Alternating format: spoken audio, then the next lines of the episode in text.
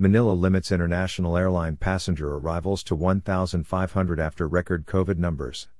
February 17 Manila recorded a high 1,718 new COVID cases. On March 28 the same city recorded 10,000 new infections. Authorities in Manila locked down the capital city of the Philippines. Foreign travel is now restricted to 1,500 international arrivals to Manila International Airport. Manila and neighboring regions reported 10,000 new COVID 19 cases and are putting the city under lockdown until Easter Sunday.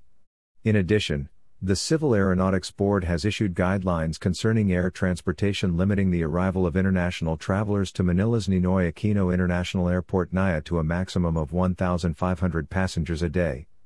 This, however, shall subject to amendment as may be determined by the Department of Transportation.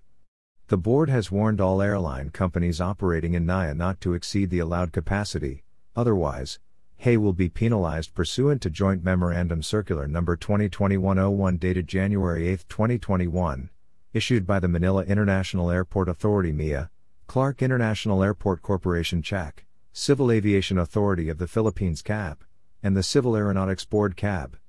Domestic commercial operations shall be allowed subject to compliance with the requirements or restrictions on capacity and frequency of flights that may be imposed by all the LGUs outside of the NCR Plus bubble, the board added.